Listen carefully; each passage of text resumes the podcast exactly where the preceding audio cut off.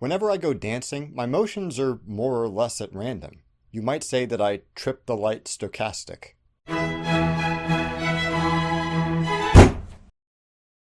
Ah, the origin of species. Everyone knows the story. Charles Darwin, a brilliant scientist, bravely voyaging on the HMS Beagle and exploring the Galapagos Islands, where his careful observations of finches led him to an epiphany about evolution, and the world was forever changed. That's generally how we're taught the history of science. We learn the names of those giants whose shoulders we now stand atop, those geniuses whose blazing intellects allowed them to see further than anyone had ever seen before, and beat a path for the rest of us humble mortals. But there's a bit of a problem with that story. You probably haven't heard of Alfred Russel Wallace, another British scientist and contemporary of Darwin's, who also voyaged in faraway lands to research and catalog exotic species. One year before Darwin published On the Origin of Species, Wallace submitted a paper to the Linnean Society of London titled On the Tendency of Varieties to Depart Indefinitely from the Original Type. Hmm. The exact sequence of events is up for debate, and it's possible that some internal politics at the Society were involved, but by almost any account, Wallace developed the idea of evolution and speciation through the process of natural selection independently and was fully aware of all the implications of that idea. Now, Darwin had been editing his book for nearly 20 years by that point, but wouldn't you know it, the great scientific hero and visionary, whose name we still use to describe this very important idea, ended up publishing it immediately after Wallace's paper. If this were a singular event, you might think to yourself, oh, ha ha, what a coincidence but mutual independent discovery of the same revolutionary idea happens all the time, often nearly simultaneously. Evolution, calculus, oxygen, the telegraph, a staggering number of Nobel Prize winning discoveries in physics. Lightning definitely seems to strike multiple places at once. The narrative that large scientific advances are solely due to singularly brilliant individuals doing something that no one else could is called the heroic or great man model, and it's what we learn in school. But it seems that historically, it's very rarely the case that only one hero could have possibly figured these things out. Maybe we can look at this history in a different way. Maybe the people involved aren't really that important at all. In the multiple discovery model, it suggested that the thing that drives large scientific advances isn't the genius of any particular individual, but some underlying mechanism of civilization itself. From this point of view, there's a gradual accumulation of knowledge which is intrinsic to society that makes important discoveries more or less inevitable once it reaches a certain level. The Jeopardy board slowly fills in with letters, and at some point, anyone with half a brain knows exactly what the answer is. Very smart people can get us there a little bit earlier than we would otherwise. That's all. It's not like they should be revered as timeless heroes because they can guess the word Jabberwocky with one fewer vowel. That model would explain all the times that we see independent discovery of the same idea. Darwin and Wallace were both smart guys, but maybe the conceptual groundwork for evolution had already been laid, and was just waiting for someone smart enough to put the pieces together. But there's an issue here too.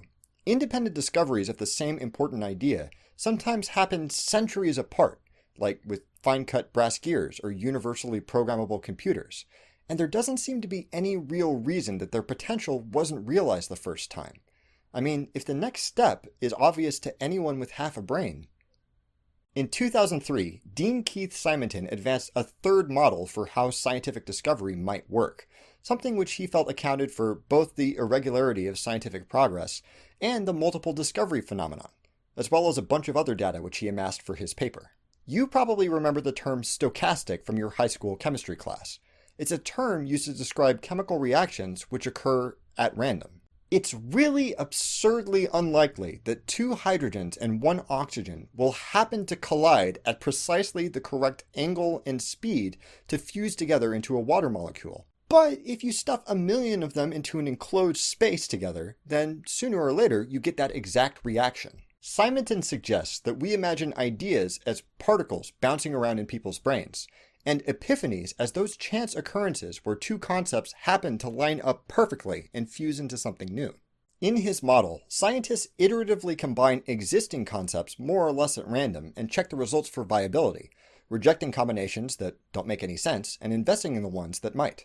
Now, if you're a skeptically minded sort of person, your first reaction here is probably to ask, okay, so what? How could we know if this stochastic model was right or wrong? What testable predictions would it imply? Those are great questions. Let's get into it. First, let's do a sanity check to make sure that it agrees with what we already know. A scientist can only try to combine ideas that they're aware of. So, no matter how smart they are, they aren't going to develop any key insights about, say, quantum physics if they don't know anything about it. Check. The more ideas which are being tried at once, and the more reactive the reagents added to the mix, the more frequently we'd expect to see useful new combinations. Scientific discovery is accelerating as the field expands and communication increases. Check. Two people trying combinations from the same set of ideas could very well happen upon the same reaction, especially if they're communicating with each other. Check. Okay, so far, so meh. But there are also some riskier predictions which can be made with this theory for which we need to look at some data. For example, let's think about it in the context of publication rates and impact. Some labs and researchers release dozens of papers every year, while others only release one every few years. Presumably, everyone's working hard and angling for a paper which will get thousands of citations and advance the field in significant ways. So, what could account for that discrepancy in output? Well, if we assume that scientists can't iterate combinations of ideas significantly faster or slower than each other, it seems likely that the answer is just about signal to noise and editing. Maybe some scientists are keen to share every little tidbit that they come up with, while others will only publish if they know they found something important. If that were true, and both styles share the same base rate of discovering something awesome, then the number of high impact papers shouldn't depend on how many papers that someone publishes. And that's exactly what we see, so much so that there's a name for the phenomenon, the equal odds rule. Whether you publish 10 papers a year or one every five years, you're equally likely to happen upon something truly awesome in a given period of time. Speaking of time, what about the distribution of high impact papers over a scientist's career? Well, this curve is called a Poisson distribution, and is what we use to model things which have a very small chance of occurring, but a large number of opportunities to occur. It's the same curve that we use to model stuff like radioactive decay, or the number of mutations in a given length of DNA statistically driven phenomena, where it doesn't really matter how many times something has happened already. It always has the same odds of happening in a given time frame.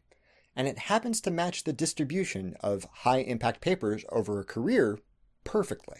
There aren't really any significant trends of runs or lulls. You might occasionally see two important discoveries happen close together or far apart, but not with any sort of predictability. It appears that publishing a really high impact study is an independent and random phenomenon compared to other publications, just like the stochastic model predicts. These are just some of the examples of the kind of data that Simonton pulls from for his thesis. I encourage you to read the whole paper. It's relatively approachable, and it does explain a whole lot of stuff. The way that we usually learn the history of science, the heroic model, suggests that important discoveries, like gravity or evolution, are solely due to a unique sort of brilliance.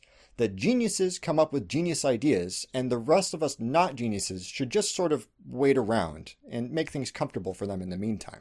Not only is that demonstrably untrue, but the stochastic model suggests that the most important part of this whole discovery process is the number of combinations tried, how much thinking someone is willing to do, and the kinds of ideas they're putting together in order to get those landmark papers, it's necessary to try novel combinations that nobody's thought of before. It's obviously important to learn as much as possible about the field in question to see what's already been tried and what concepts are available for combination.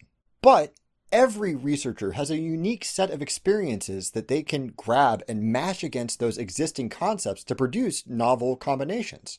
Even things like their personal experiences. Newton and his apple, Wallace and Darwin and their voyages, maybe you and that weird hobby that you have. And the data supports that idea. Multidisciplinary groups produce more novel output. Researchers who are involved in multiple disparate fields and who are widely read tend to be the ones who mix things up. Just spend a lot of time learning about the field you want to affect, spend a lot of time learning about random other stuff, and combine concepts as quickly as you can. In other words, don't stop thinking. Now, where have I heard that before? Do you think that the stochastic model adequately explains scientific discovery? Please leave a comment below and let me know what you think. Thank you very much for watching. Don't forget to blah blah subscribe blah share. And don't stop thunking.